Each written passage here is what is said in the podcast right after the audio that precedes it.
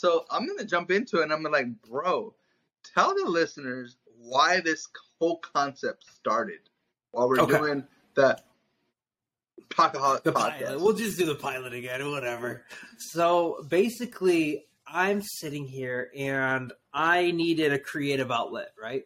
I need a creative outlet, and I don't like to do like the Instagram posts all the time, the tweets and the different things that people do. I was like, man, I want something different. That's why I vlogged for like a minute, and I was like, you know what? It's boring alone. I said I can vlog because I love. I watch YouTube. I don't watch TV as much. I watch YouTube all the time. So it's like, yo, maybe I'll vlog and do that stuff.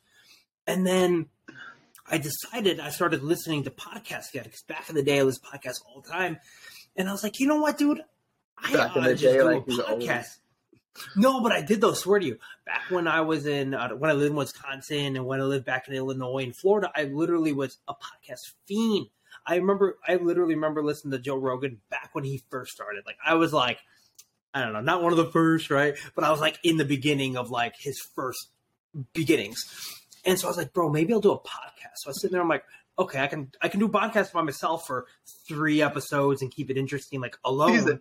But what do I do after that, right? What am I gonna do? Like interview podcasts? Like what am I how am I gonna how am I gonna make this like entertaining? Because I can only say so mu- I could we can probably go three hours me alone and then like that's all my content. Like I, I got a whole lot, right?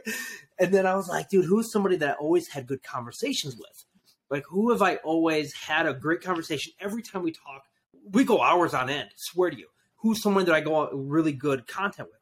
I said Matt Anesis, bro. I said me and Matt talk like not recently actually. Recently it's kind of been like on and off since like 2020 2020 kind of 2021. yeah, yeah, But before that, dude, it was like on it, freaking almost daily. yeah, Boom, yeah. boom, boom. Always having long, good conversations.